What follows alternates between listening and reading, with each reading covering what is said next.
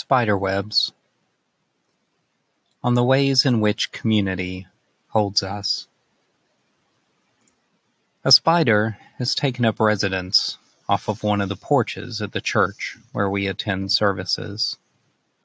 As best I can tell, it is a golden silk orb weaver.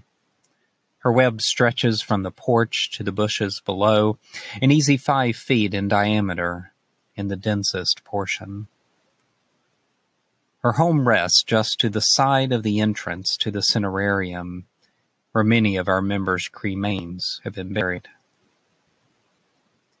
Although the spider and her mate have been there for many weeks now, a number of us noticed the large web again on Saturday as we stood on the porch or gathered around the brick pathway leading into this sacred, secluded spot sitting next to the space where we gather to worship.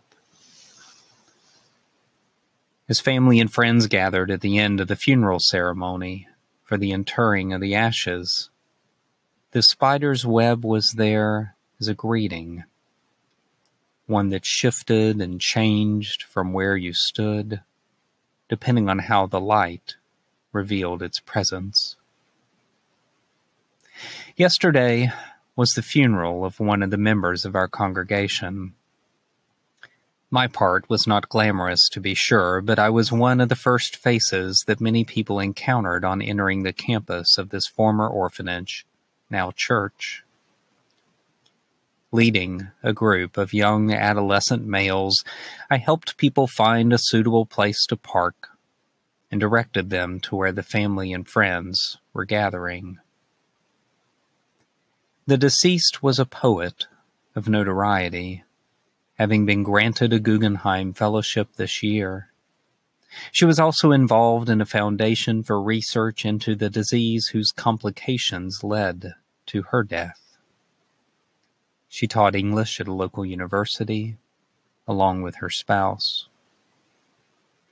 This is to say that she had a large network of friends acquaintances, students, colleagues, cancer sisters as they called themselves, and many others, all who loved her, her husband, and their son. So as we brought food and hugs and tears, we gathered like a web around them to support and to hold them to provide nourishment and safety. This image of the web of a spider has been with me before. Years ago, I took a few days at the Blessed Trinity Shrine Retreat near the state line separating Alabama and Georgia. During my time there, I would walk around the campus through grass around trees. On one occasion, I was walking between two trees and stopped suddenly, seeing a large brown spider appearing to be suspended in the air in front of me. Walking a few steps closer, I saw the glimmering web around the suspended spider. I stepped back and forth, seeing the way that the web appeared and disappeared based on where I stood. The angle of the sunlight that illuminated the thin but strong strands. Anya died on Monday. As the week went on, her husband posted on social media about his feelings of loss, but also about the way in which the community of the university where they both taught, in addition to the community in which they live, had embraced and held both him and his son.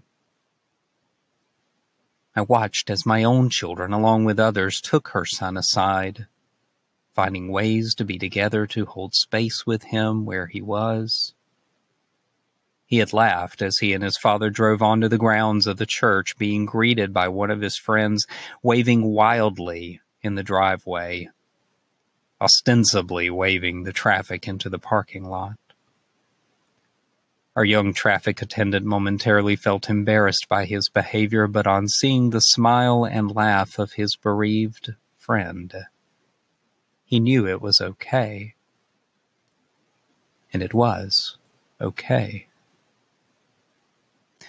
I find myself also struck by the way that online spaces become this web of support too. One of the writers that I follow on Medium commented on this as well, as she has written angry and honest accounts of her battle with depression, trauma, and single parenting. In her gift of authentic honesty, she has found a community of support. I am also acutely aware that many do not have this web of support.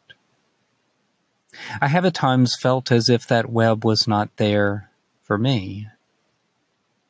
And perhaps that was because I was trying to find support in people and places that could not or would not provide it. It may also have been that I was not seeing the supports that were already there feeling needlessly isolated and alone, anxious about reaching out and testing to see if that support was there for me.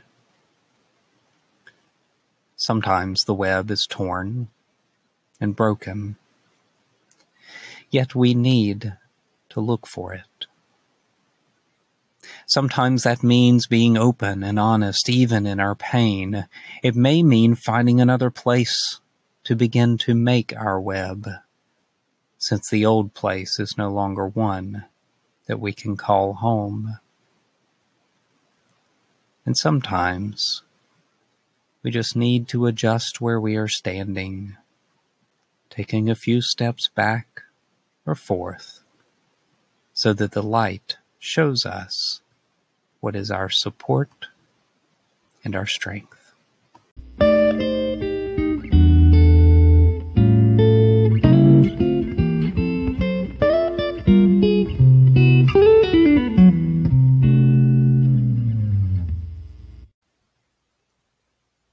As a note of explanation, I am a clinical social worker and I work in a fairly rural area with few clinicians.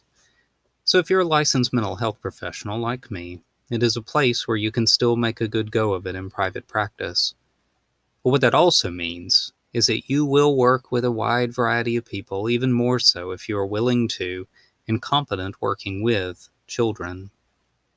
For me, I see children, adolescents, and adults with a few older adults and couples thrown in too. It can make for a fun and varied day in the office.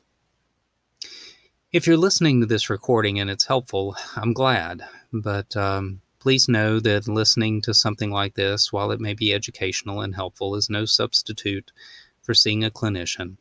So I hope that you're able to find somebody in your area that uh, that you feel a good alliance with and can be helpful to you.